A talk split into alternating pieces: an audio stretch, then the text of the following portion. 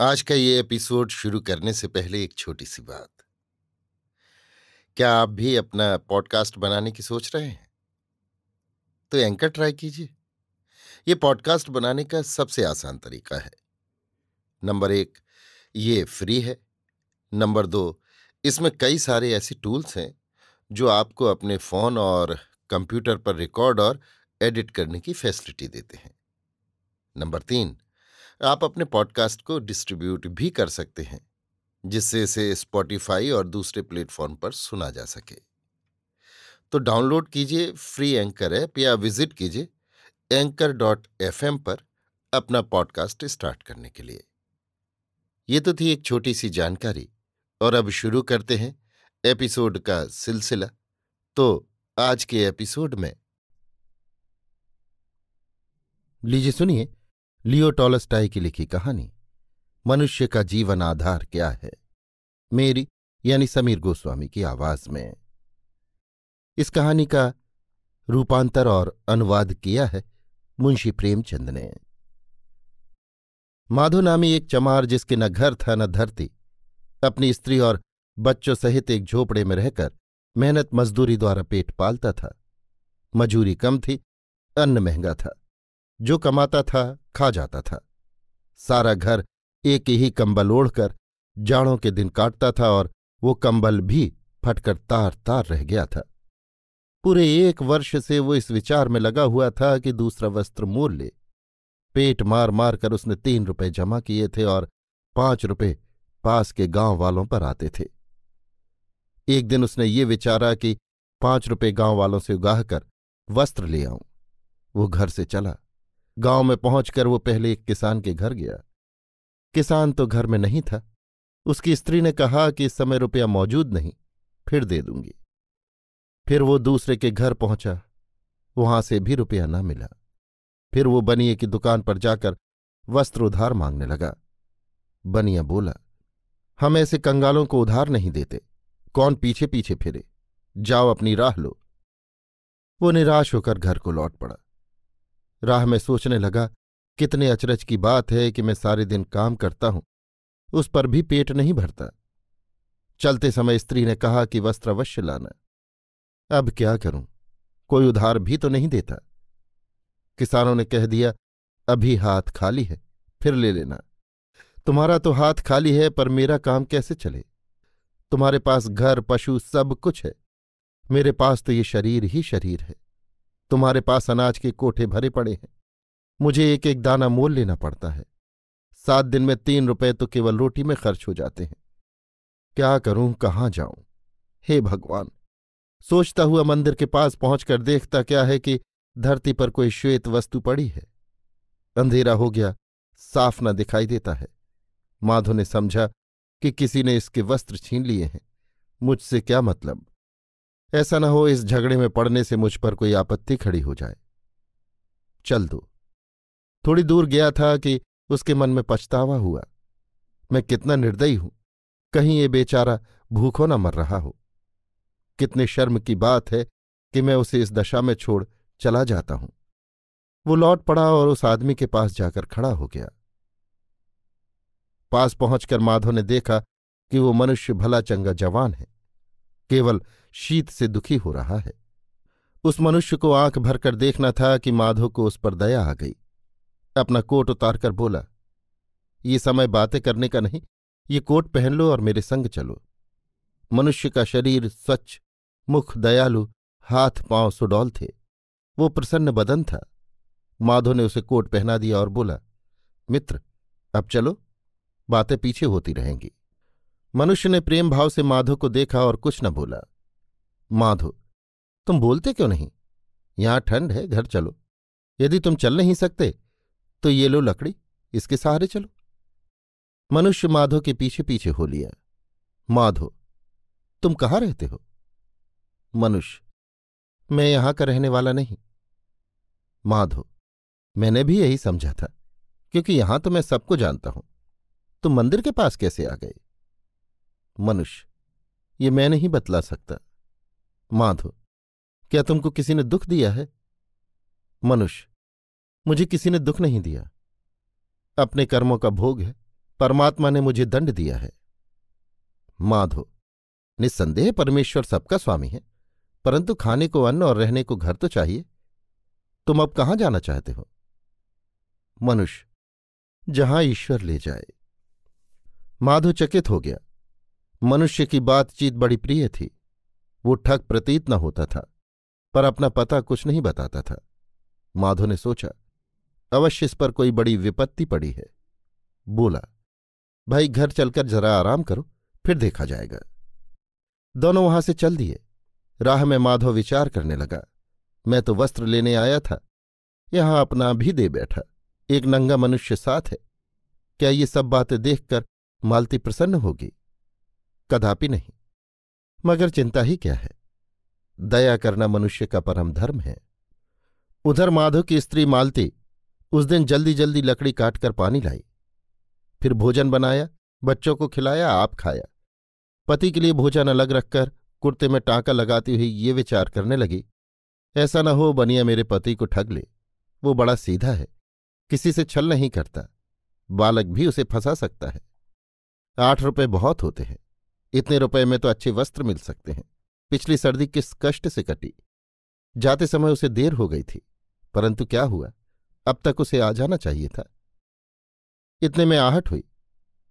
मालती बाहर आई, देखा माधो है। उसके साथ नंगे सिर एक मनुष्य है। माधो का कोट उसके गले में पड़ा है। पति के हाथों में कोई गठरी नहीं है। वो शर्म से सिर झुकाए खड़ा है। ये देखकर मालती का मन निराशा से व्याकुल हो गया। उसने समझा कोई ठग है। त्योरी चढ़ाकर खड़ी हो देखने लगी कि वो क्या करता है। माधो बोला, यदि भोजन तैयार हो तो ले आओ। मालती जलकर राख हो गई। कुछ न बोली। चुपचाप वहीं खड़ी रही। माधो ताड़ गया कि स्त्री क्रोधाग्नि में जल रही है। माधो क्या भोजन नहीं बनाया? मालती, क्रोध से, हाँ, बनाया है, परंतु तुम्हारे वास्ते नहीं। तुम तो वस्त्र मोल लेने गए थे। ये क्या किया? अपना कोट भी दूसरे को दे दिया। इस ठग को कहाँ से लाए? यहाँ कोई सदाबरत थोड़ी ही चलता है। माधो, मालती बस बस। बिना सोचे समझे किसी को बुरा कहना उचित नहीं है। पहले पूछ तो लो कि ये कैसा? मालती, पहले ये बताओ कि रुपए कहाँ फेंके? माधो, ये लो अपने तीनों रुपए। गाँव वालों ने कुछ नहीं दिया। मालती, रुपए लेकर, मेरे पास संसार भर के नंगे लुच्चों के लिए भोजन नहीं है। माधो फिर वही बात, पहले इससे पूछ तो लो क्या कहता है। मालती, बस बस, पूछ चुकी। मैं तो विवाह ही करना नहीं चाहती थी, तुम तो घर खो हो। माधव ने बहुतेरा समझाया, वो एक न मानी। दस वर्ष के पुराने झगड़े याद करके बकवाद करने लगी। यहाँ तक कि क्रोध में आकर माधव की जैकेट फाड़ डाली और घर से बाहर जाने लगी। पर रास्ते में रुक गई और पति से बोली, अगर ये भला मानस होता तो नंगा न होता। भला तुम्हारी भेंट इससे कहाँ हुई? माधव, बस यही तो मैं तुमको बतलाना चाहता हूँ। ये गाँव के बाहर मंदिर के पास नंगा बैठा था। भला विचार तो कर, ये ऋतु बाहर नंगा बैठने की है? देवगति से मैं वहाँ जा पहुँचा, नहीं तो क्या जाने ये मरता या जीता? हम क्या जानते हैं कि इस पर क्या विपत्ति पड़ी है? मैं अपना कोट पहनाकर इसे यहाँ ले आया हूँ। देख, क्रोध मत कर। क्रोध पाप का मूल है। एक दिन हम सबको ये संसार छोड़ना है। मालती कुछ कहना चाहती थी, पर मनुष्य को देखकर चुप हो गई। वो आँखें मूंदे, घुटनों पर हाथ रखे, मौन धारण किए स्थिर बैठा था। माधो, प्यारी, क्या तुम्हें ईश्वर का प्रेम नहीं?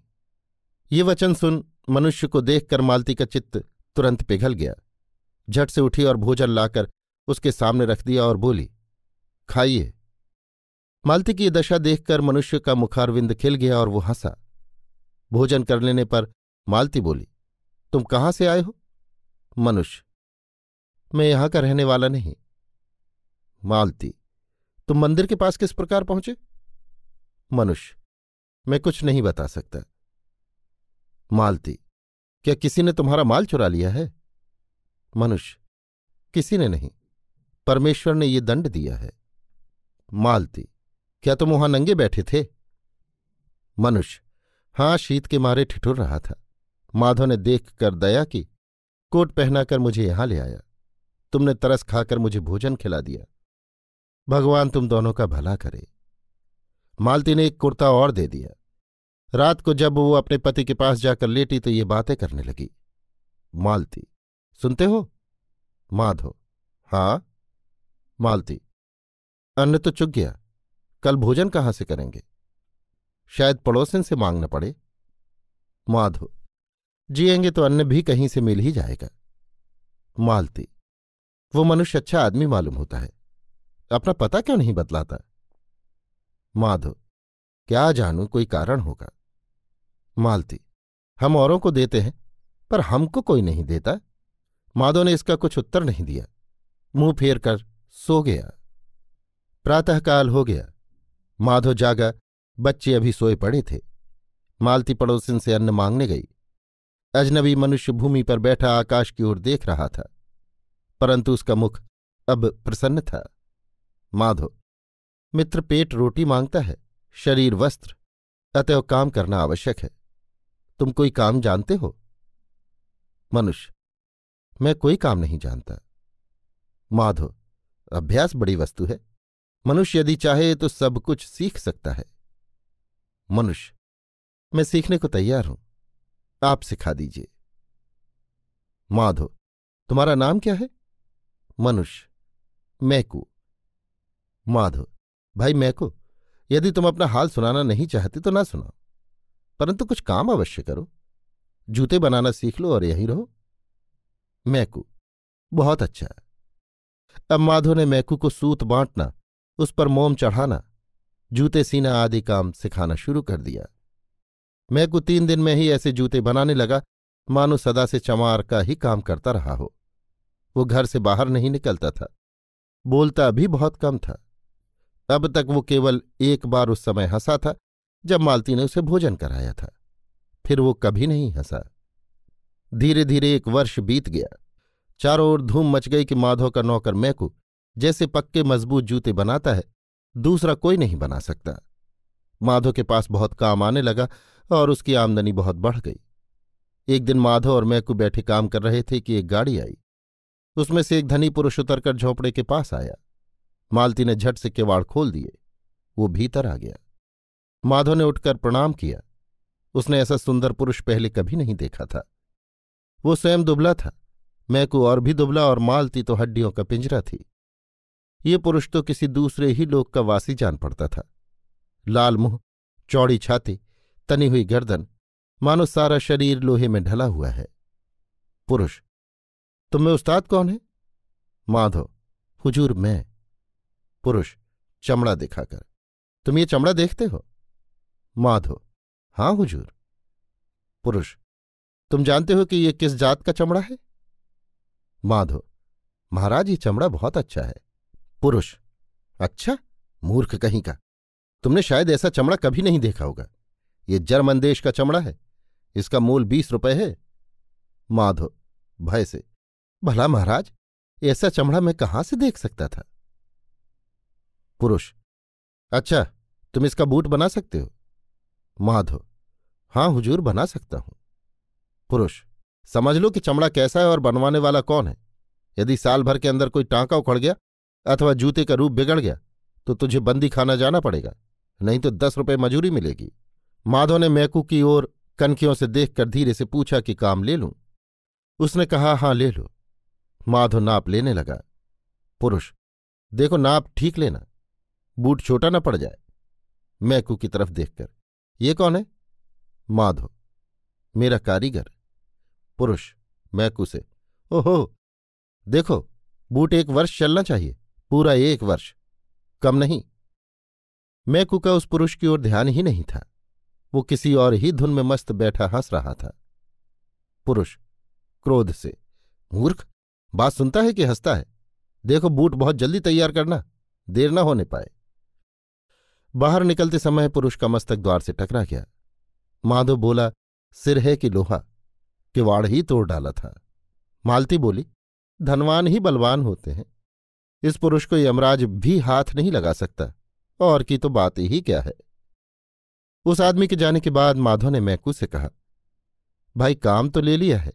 कोई झगड़ा न खड़ा हो जाए। चमड़ा बहुमूल्य है और ये आदमी बड़ा क्रोधी है। भूल होनी चाहिए। तुम्हारा हाथ साफ़ हो गया है। बूट काट तुम दो, सी मैं दूँगा। मैं को बूट काटने लगा। मालती नित्य अपने पति को बूट काटते देखा करती थी। मैको की काट देखकर चकराई कि वो ये क्या कर रहा है। शायद बड़े आदमियों के बूट इसी प्रकार काटे जाते हों।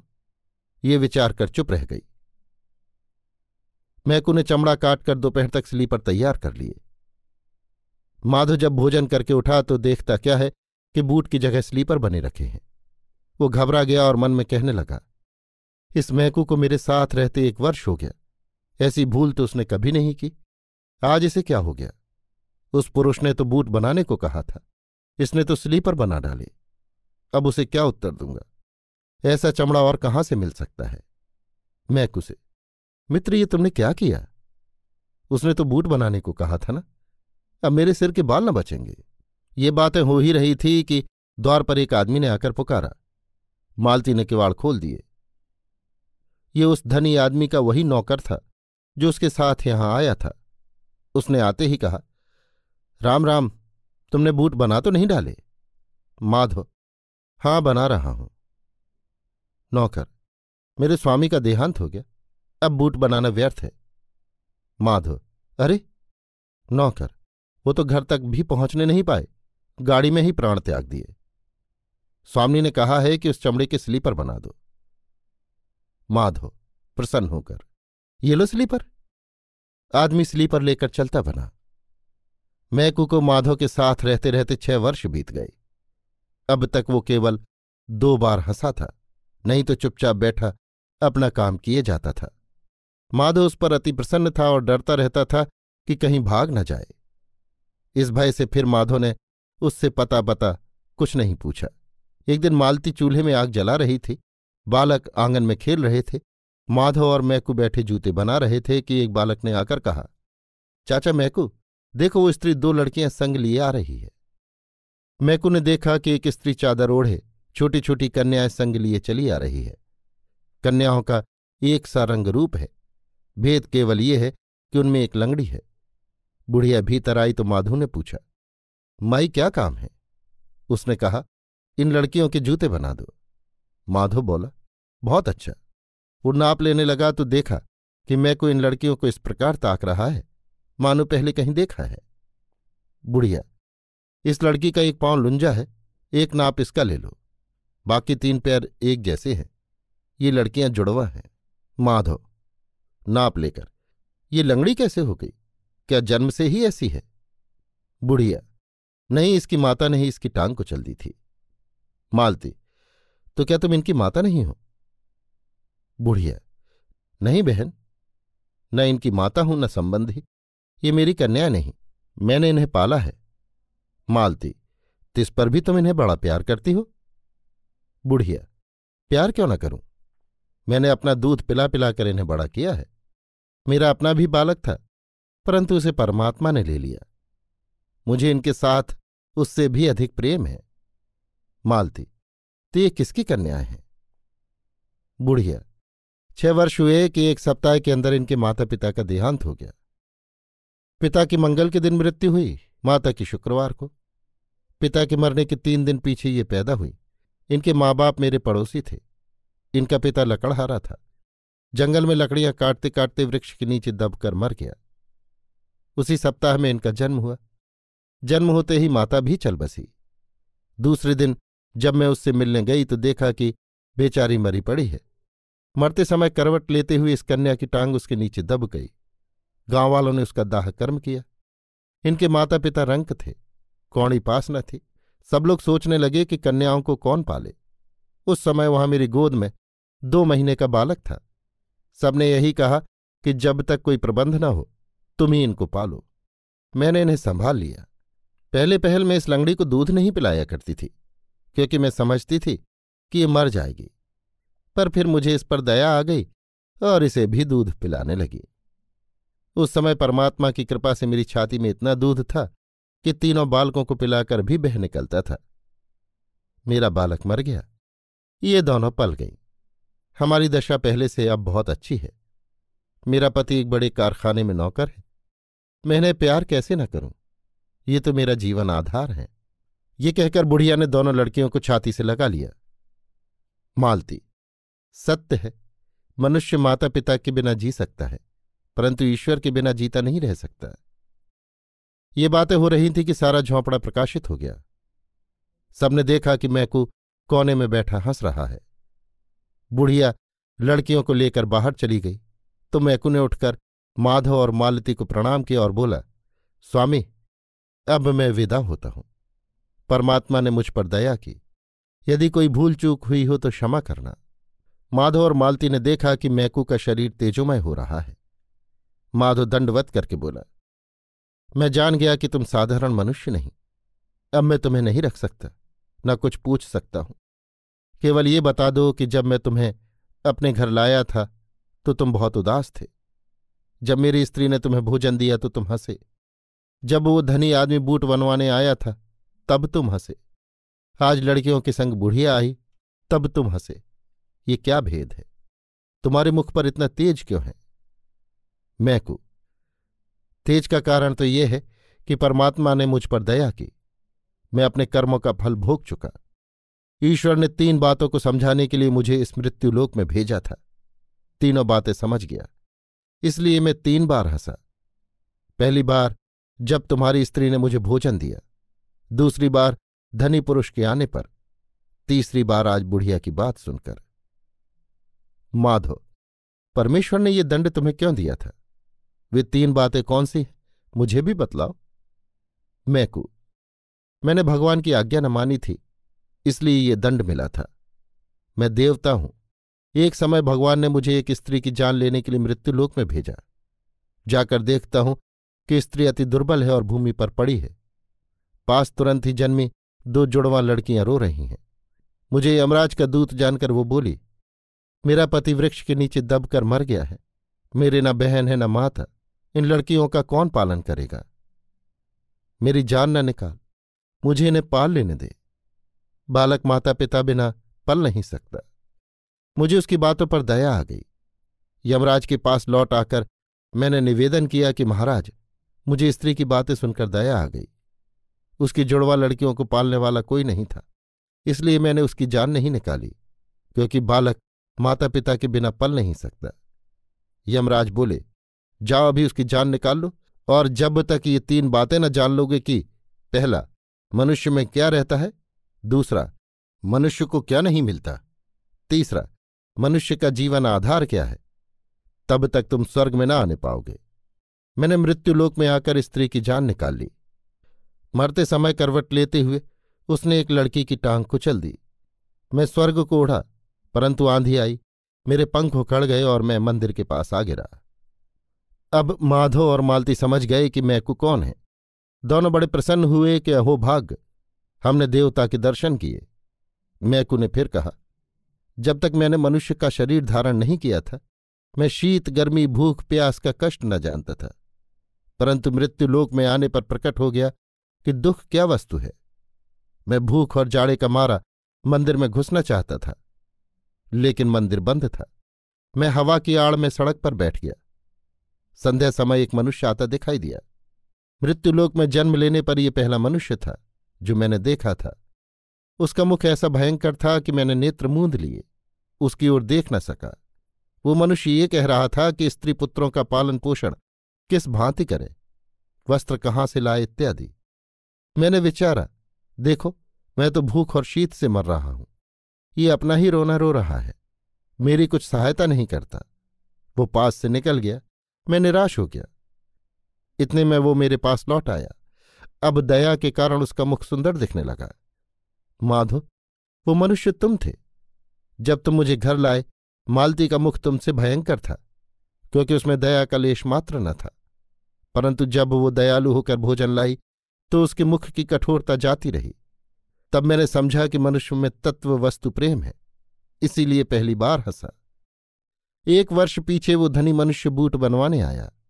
उसे देखकर मैं इस कारण हंसा कि बूट तो एक वर्ष के लिए बनवाता है और ये नहीं जानता कि संध्या होने से पहले मर जाएगा। तब दूसरी बात का ज्ञान हुआ कि मनुष्य जो चाहता है सो नहीं मिलता और मैं दूसरी बार हंसा। छह वर्ष पीछे आज ये बुढ़िया आई तो मुझे निश्चय हो गया कि सबका जीवन आधार परमात्मा है, दूसरा कोई नहीं। इसलिए तीसरी बार हंसा। मैं कुप्रकाश स्वरूप हो रहा था। उस पर आँख नहीं जमती थी। वो फिर कहने लगा, देखो, प्राणी मात्र प्रेम द्वारा जीते हैं, केवल पोषण से कोई नहीं जी सकता।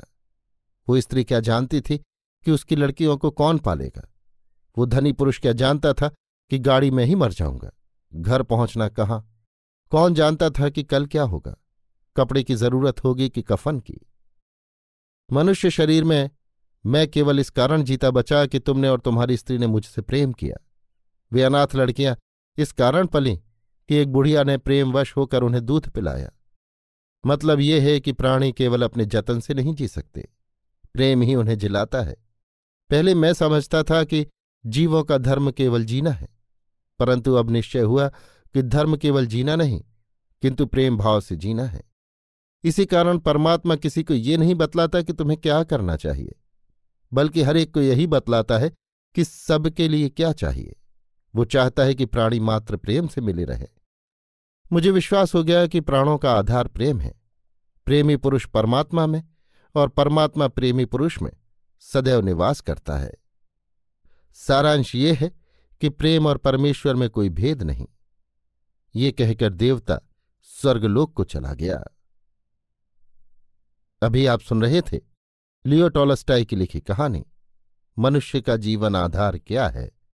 मेरी, यानी समीर गोस्वामी की आवाज़ में। इस कहानी का रूपांतर और अनुवाद किया था मुंशी प्रेमचंद ने।